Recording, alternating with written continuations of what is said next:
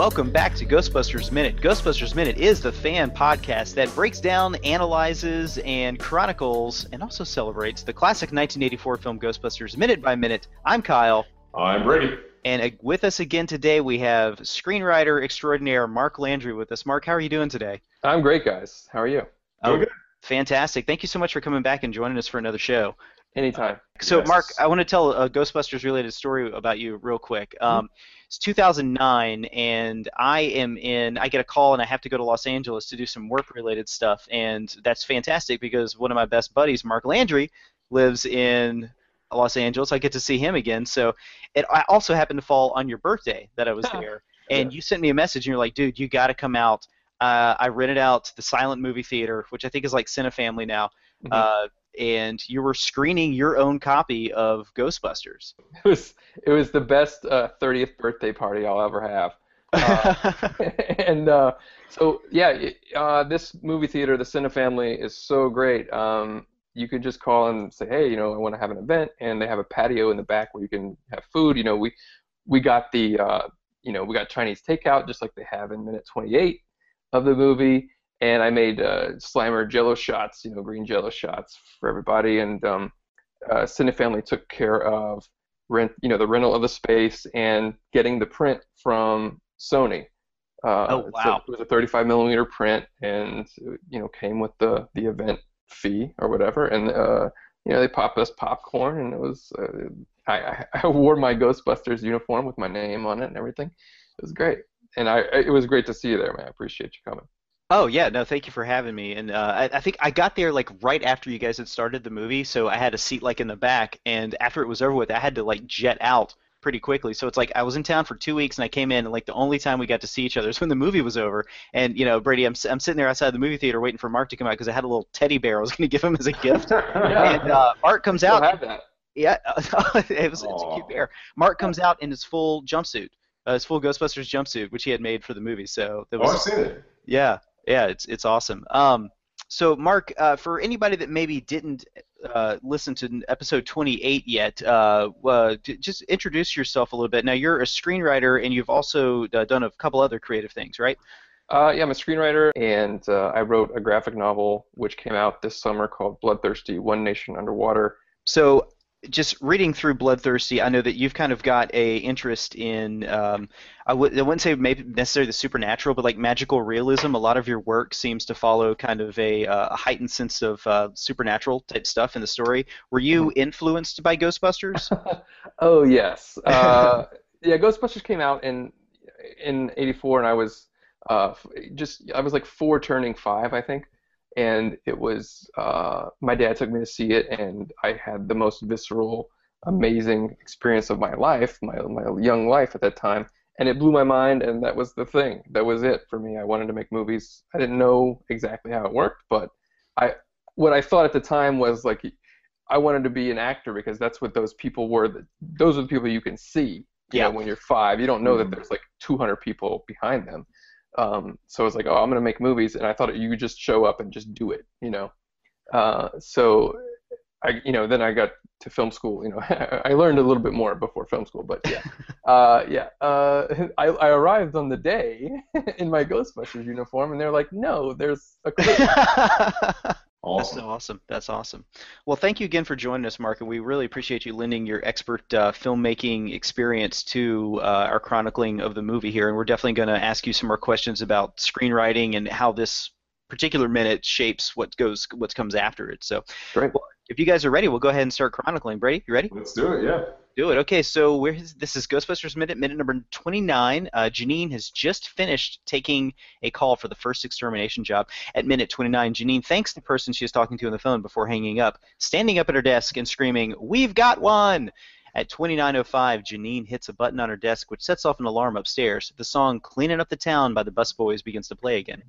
At 29.10, the three Ghostbusters look in shock at each other at the sound of the alarm. Ray screams, It's a call! And the three men get up from the table and slide down a fire pole to the Ecto 1 waiting below. At 2927, we see the license plate for Ecto 1 for the first time as the firehouse doors open. At 2936, we cut to an outside shot of the firehouse where Ecto 1 flies out of the bay and makes a left turn. At 2945, we cut to the sign for the Sedgwick Hotel. At 2951, we see the Ghostbusters symbol canonically in world for the first time as Ecto 1 pulls up to the entrance of the Sedgwick Hotel. At 2945, the fully suited up Ghostbusters enter the lobby of the Sedgwick Hotel, and Peter Venkman asks the onlookers, Hey, anybody seen a ghost?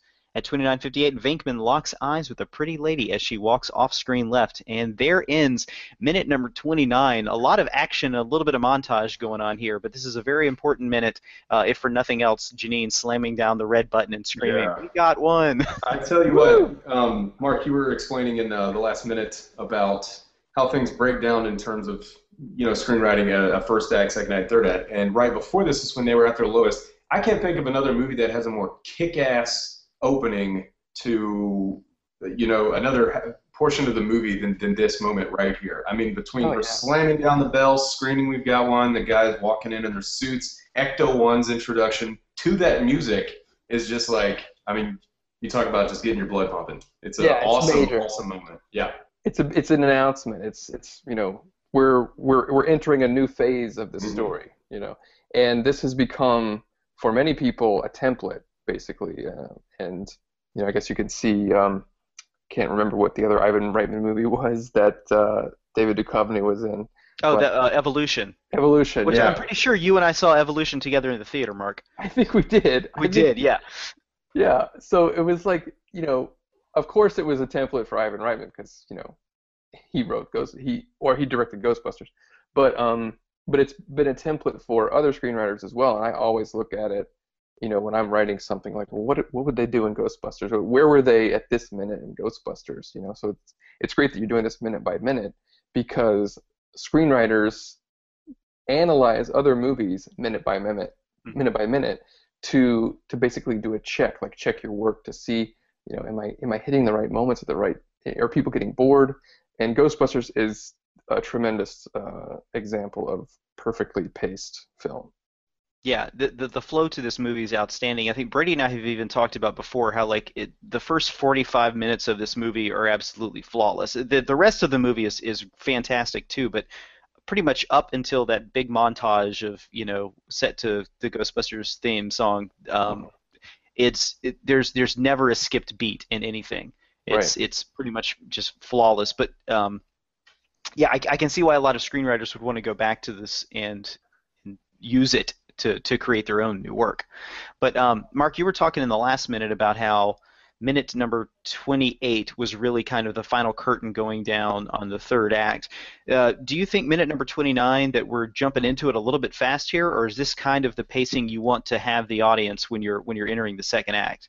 Well, uh, so yeah, so minute 28 was the curtain going down on the first act, um, and, and this is the curtain going up on the second act, and it's it's a rip roaring adventure sort of action montage, and Ivan Reitman described this moment in the film like, okay, what we wanted to do was basically build up this excitement level so that once the four ghosts or the three at this point Ghostbusters walk through those doors in their suits for the first time into the Sedgwick Hotel, the audience should applaud. In a perfect world, Ivan Reitman said, you would want the audience to applaud at that moment. He said it, you know, very, you know, humbly like that, and he he got his wish uh, when this came out. Yeah, history is made in that moment.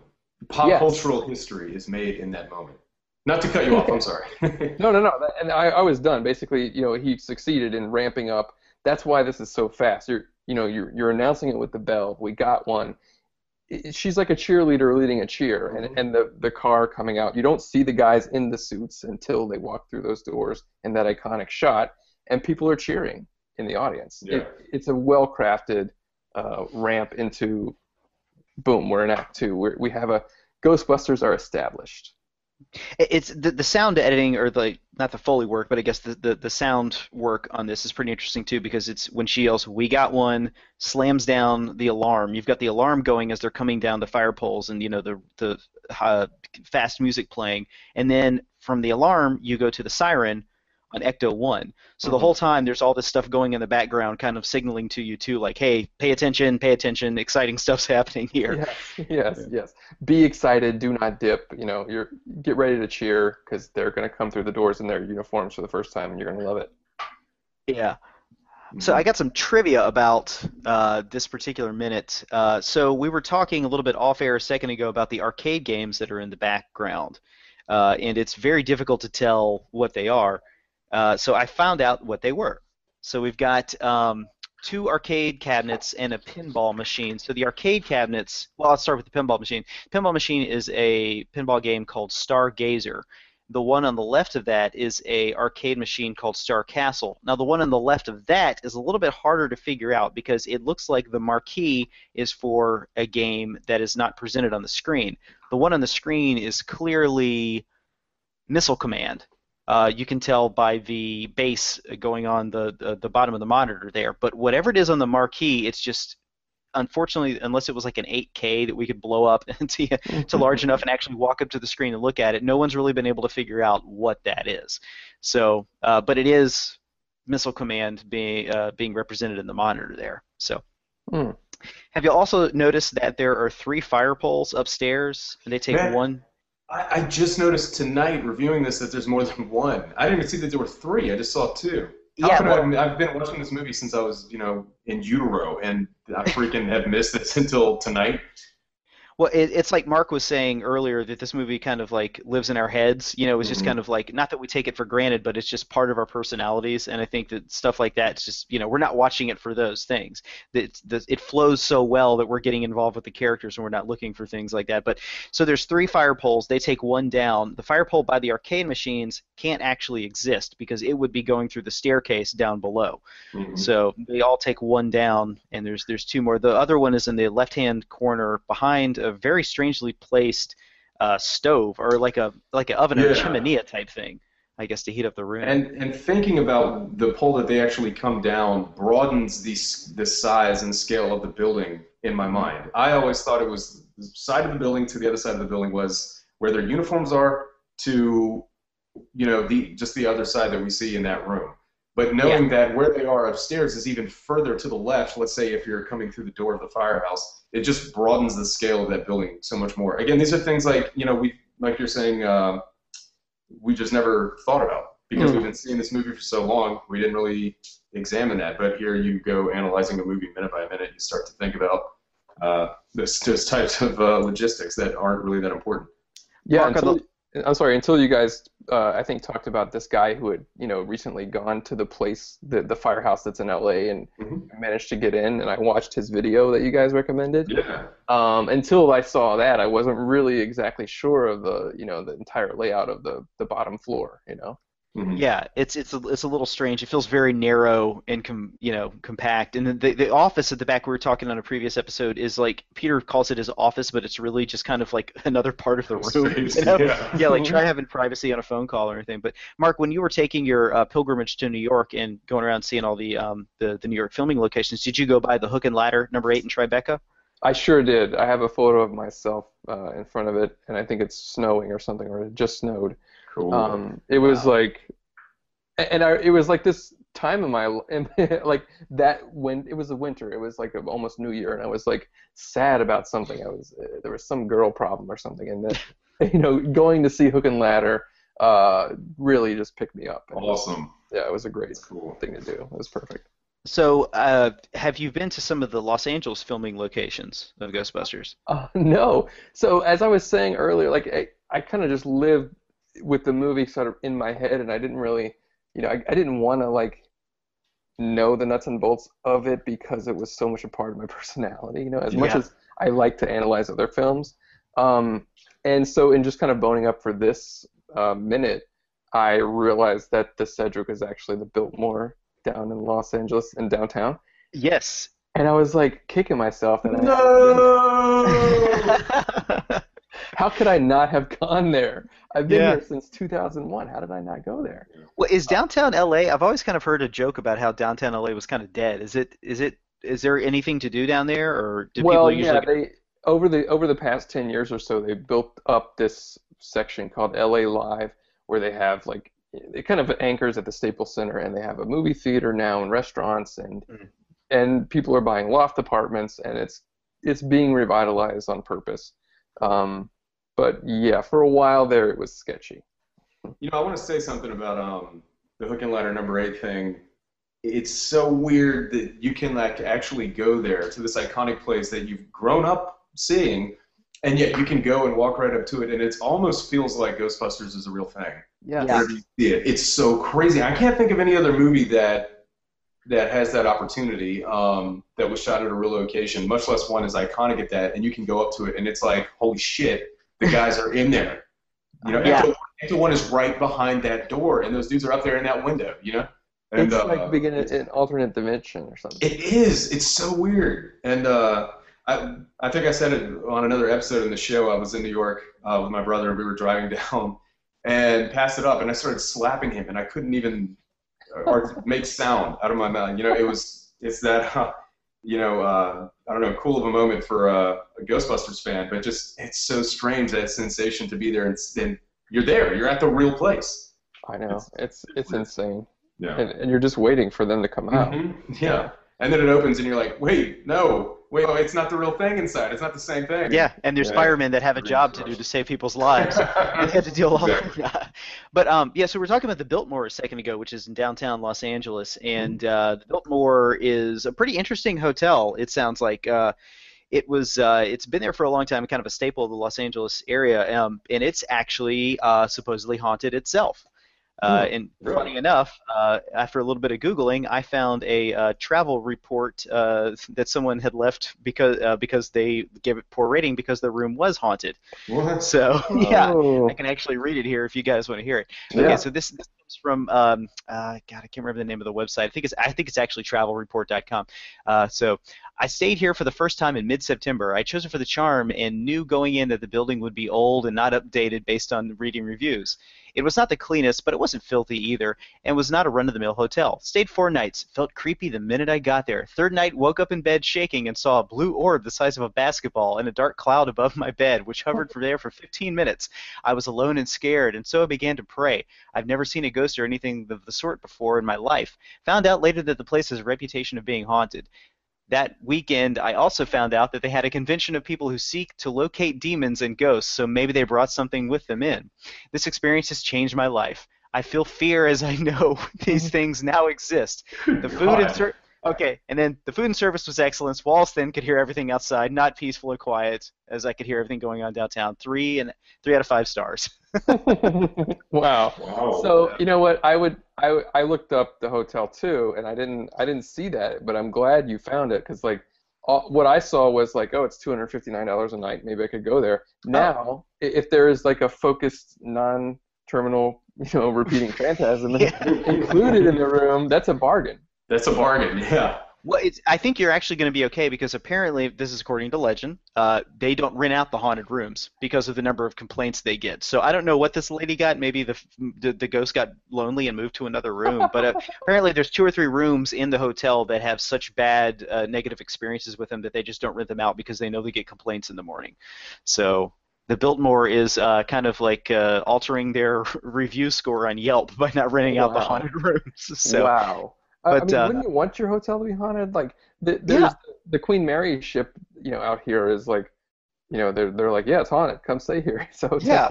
Well, there's a, a plantation uh, not too far away from uh, where Brady and I live, and I'm not going to give the name of it, but I'll just say that it being haunted has drawn a lot of attention to it. Uh, these ghosts that were there were not ever reported by anyone that lived in the hotel prior to the current owners. So it's Hmm. uh, and if you didn't have the ghost, I don't know that it would have been really that uh, interesting of a place. So yeah, I, if, if I owned a hotel, I would tell everybody like, oh, you got to come for our our ghost, uh, you know, and, and wine ceremony every night, you know but having having gone on the ghost tour there, it, it is it is fun and interesting. But Oh, yeah, this yeah. That's one of the things we want to do with this show too. Is if we if we can tie in some sort of like, and I'm using air quotes here, like real world haunting experience that something has. Because uh, we found out, I don't know if you uh, heard Mark on one of the episodes that there's actually a gray lady who haunts a library uh, Yes. in, in Indianapolis. So Yeah, I was heard that. I was like, I, I've been learning so many things from your your podcast. Uh, It, it's wonderful. I, Okay, great. Not to cut you off, but um, you know, Ghostbusters Minute. Ghostbusters allows you to kind of veer off and talk about other things that are kind Yeah. of relevant. And there's Yeah. other movies by minute that um, might not have that opportunity.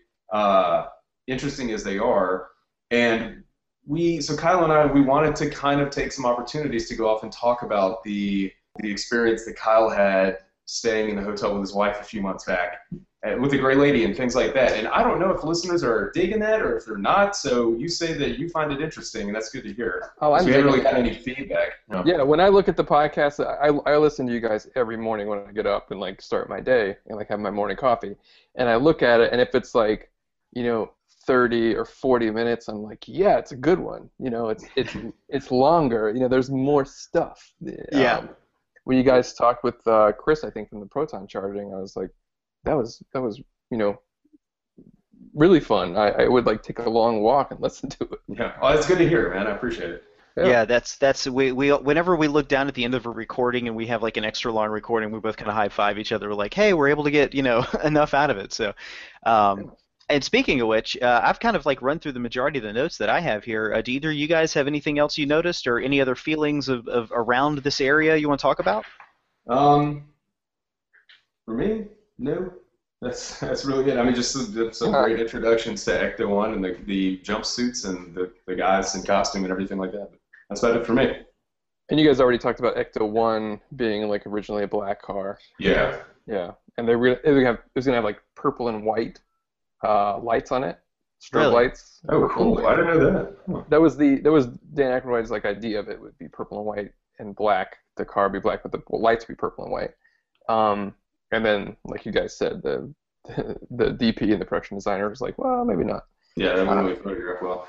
Yeah. Um, yeah, as, as we get further along in the movie, I definitely want to talk more about Ecto One because it's there's too much there to just not you know jump into. hmm The Well, only other thing I found on this one was like the when I was looking at the hotel that I looked up the ballroom and I know that's not the the boundary of this minute, but um, but that the ballroom wasn't the they shot it actually in the, like a reception area of the lobby because Mhm. the ceiling is different from the Yeah, in, in fact, the ceiling is different, and Brady, you might recognize the ceiling because the Hollywood Tower Hotel in uh, Hollywood Studios and uh, California Adventure for the Tower of Terror was modeled after the ceiling in the Sedgwick. Yeah, so if you look at pictures of Oh, it, it's wow. the exact same uh, uh, lobby type Oh, area. Uh, well, Mark, uh, actually, I have a question for you, real quick. You just Mm-hmm. talked a second ago about the Ecto One being black with the purple lights on it and stuff like that. As a screenwriter, in your mind's eye, when you're picturing something like that, do you just try to come up with the thing that you're feeling uh, Mhm. fits the scene the best, or does it ever enter in your mind a practicality of what might actually have to happen on the set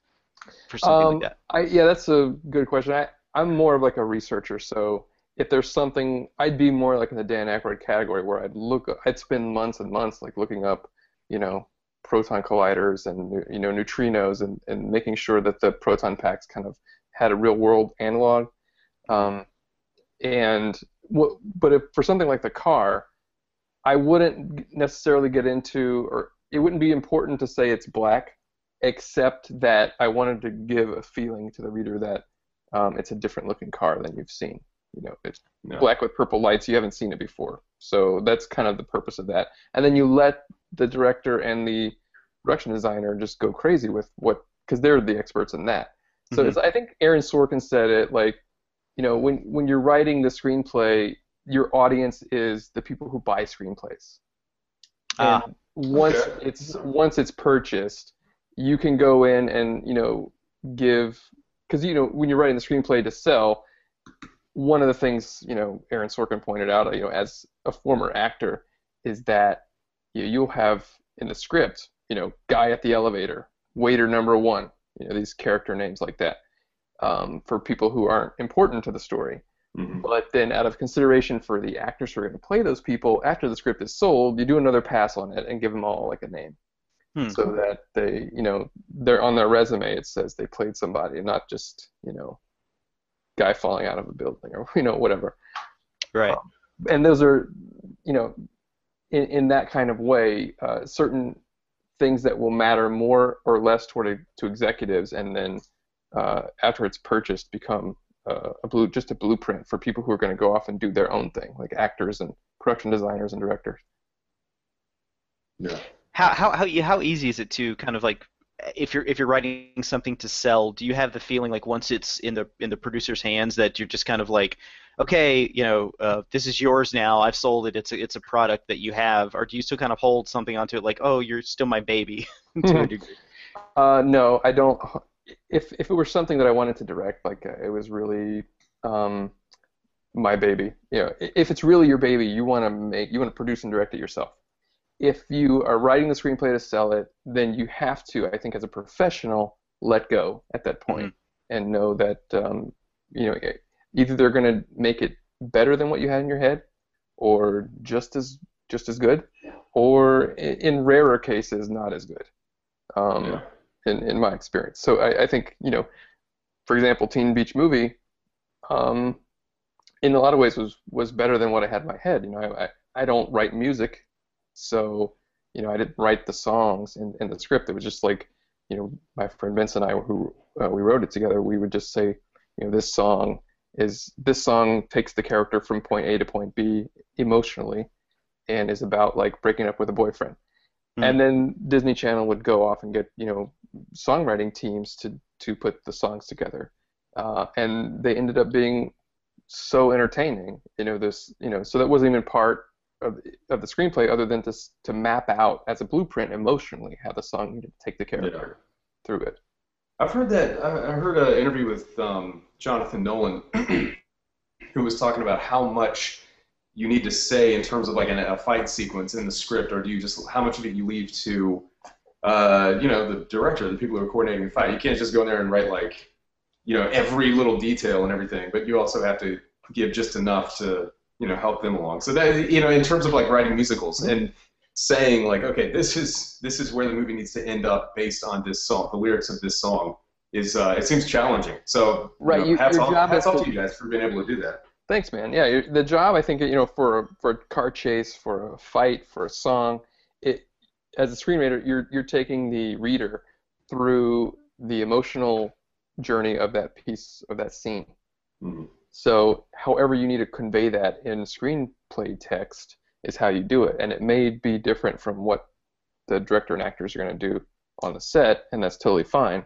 Like you know, we talked about in the previous minute with Louis Tully in the screenplay was originally going to get locked out of his place because he was stretching his foot to try to keep the door open while he was reaching out for his newspaper and trying to catch it and and then on the, on the set Rick Moranis just gave such a great sort of anxiety ridden performance Mhm. that it was just his face and they didn't need to shoot that other part Huh. It's interesting stuff how these things evolve from the page to the to the screen. yeah and then once it's shot yeah after after it's shot it gets written again in the editing room Yeah, exactly. Right. Yeah. That's the final draft almost. So, All right, guys. Well, anybody have anything else for this minute? uh, that's it for me. Yeah, All good for me. Thank you guys for having me on. I really appreciate it. Yeah, there are a couple of moments that like I want to kind of get into as a nerd, and then like Yeah. maybe one one or two moments where I never really quite understood what's happening. You know, ev- I I I I told this to people before. You know, I, I've seen this movie so many times, and I I saw it first when I was like five. I would gauge my level of um, education based on what I understood from Ghostbusters. Like you know, That's w- awesome. when I was five, I didn't know what Alice, are you menstruated right now? meant meant at the time. But as I went along, you know, I got it, and I was like, oh, that's funny that he would ask me that. Higher learning through Ghostbusters. Right, That I mean, awesome. It pays off. Back off, man. I'm a scientist. You know. Um, but anyway, so yeah, there there's one other moment where I just don't think it's. Re- I think people just let give it to the movie and and don't question it and don't even know that it's a problem. But it's just another kind of maybe rapey moment that I know from Peter that we should talk about. Oh, I think I know the one you're talking about. Then yes, absolutely, we will have you back on for for at least those two minutes and, and hopefully more. So, Great. Awesome. Well, Mark, thanks again for joining us. And just real quick, uh, for everybody out there that wants to check out Bloodthirsty One Nation Underwater, what's their best resource to do so? Amazon.com. Just search for Bloodthirsty One Nation Underwater. All right, guys. Well, thank you so much for joining us for Ghostbusters Minute number 29. Uh, for Mark and for Brady, I'm Kyle. We're here to remind you that death is but a door, time a window. We'll be back. Ghostbusters Minute is a fan supported podcast. To become a patron of Ghostbusters Minute and gain access to exclusive weekly bonus content, visit us at patreon.com slash gbminute. If you like the podcast, then leave us a review on iTunes. You can contact us at ghostbustersminute at gmail.com and visit us online at ghostbustersminute.com, facebook.com slash ghostbustersminute, twitter.com slash gbminute, and look us up on Instagram at ghostbustersminute. Our theme song is Ectoplasm by Audionautix, which is licensed under the Creative Commons Attributions license.